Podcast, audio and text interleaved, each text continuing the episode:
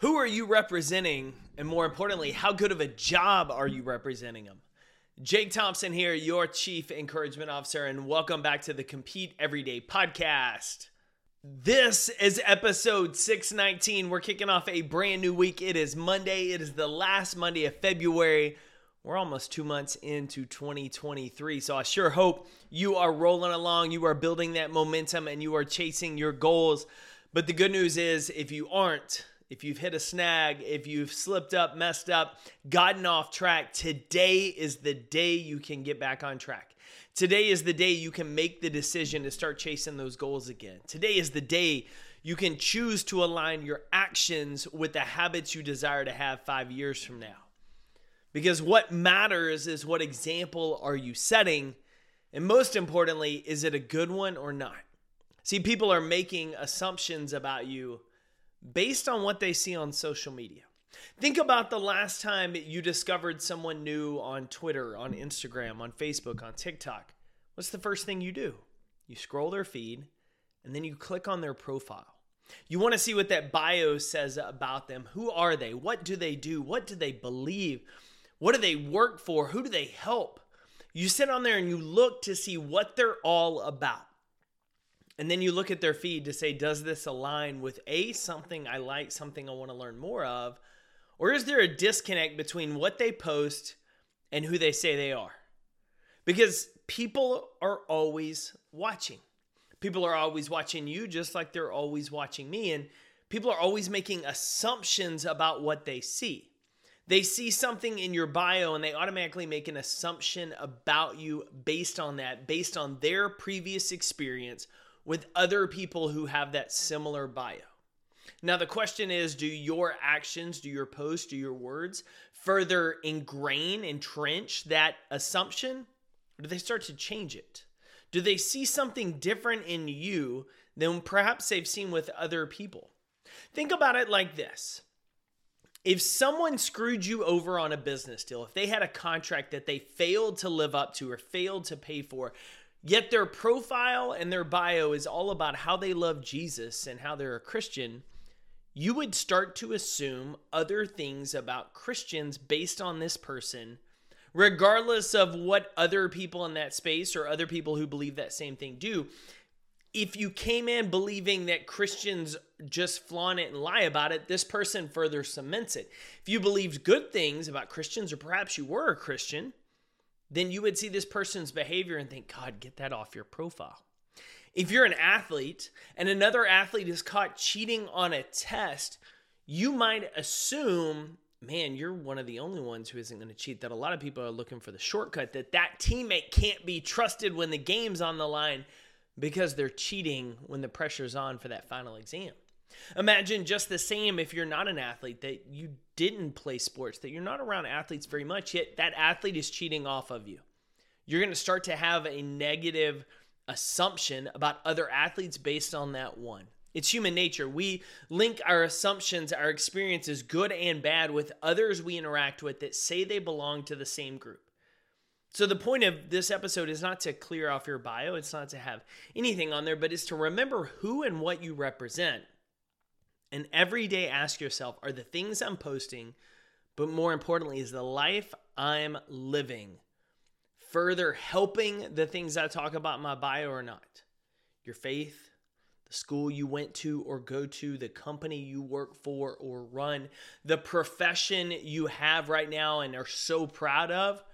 Do the things you post online help other people have a better assumption and perspective of that or a worse one? Because your post and your actions are going to be attributed to that group. Even if someone comes in with a preconceived idea, imagine you have this idea of used car salesman, pre owned car sales. What, what's our first thought? It's the stereotype. It's they're going to sell you a lemon, they're going to screw you over, they're going to cheat you.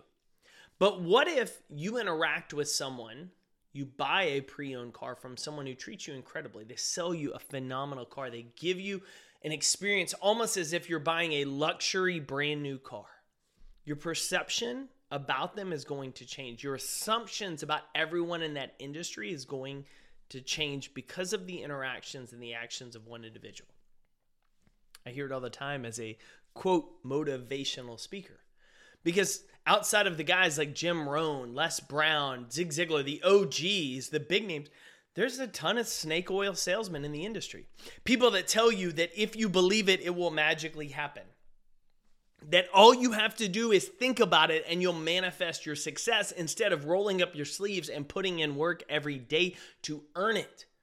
Yet every time I go talk to people, I try to steer the conversation away from motivational speaker because I know the preconceived ideas for it.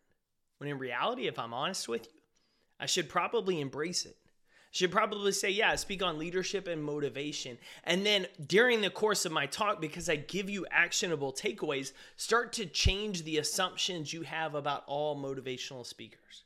I should start to work on how can I embrace being the example that bucks the trend versus just reinforcing the fluff and crap that's out there.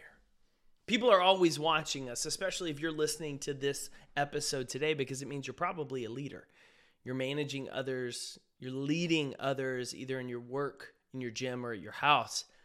And so the people watching you, the people following you, what are your actions every day encouraging them to believe? Is it a change in how your maybe beliefs, your school, your position, your occupation change? Or is it a reinforcement of the stereotypes of society? I hope more than anything, what you're doing is separating yourself from society, separating yourself from average, separating yourself from the charlatan, separating yourself from the snake oil salesman, separating yourself from everybody that gives what you believe, what you do, what you're passionate about a bad name. So that everyone that interacts with you starts to change what they believe about your industry, your profession, you, because you gave them a better experience, a better perspective. You took better actions. You were a more virtuous, disciplined person than anybody they had met before, like that. You changed their worldview by being someone different than everyone else. So, does your bio, your post, your post reinforce what everybody already thinks about people like you? Or does it change it for the better? Because that's what I really hope. I hope you're the leader that inspires people to look at their assumptions differently, maybe change the thoughts and beliefs they had about certain groups and certain individuals because you set an example that's so excellent that they can't help but evaluate what they once believed and look at it in a new light. Be that leader today, competitor. You know I'm cheering for you. Go win your Monday and definitely go win your week. Thanks again, competitor, for tuning in to another episode of the Compete Everyday podcast. This is Jake Thompson, your Chief Encouragement Officer, and I'm glad you're here because that means you're a driven leader who wants to maximize your performance and pursue greatness in every area of your life. To learn more about Compete Every Day, get involved in our leadership cohort, or find resources to help you lead better and succeed more, visit CompeteEveryday.com. I'll see you next episode.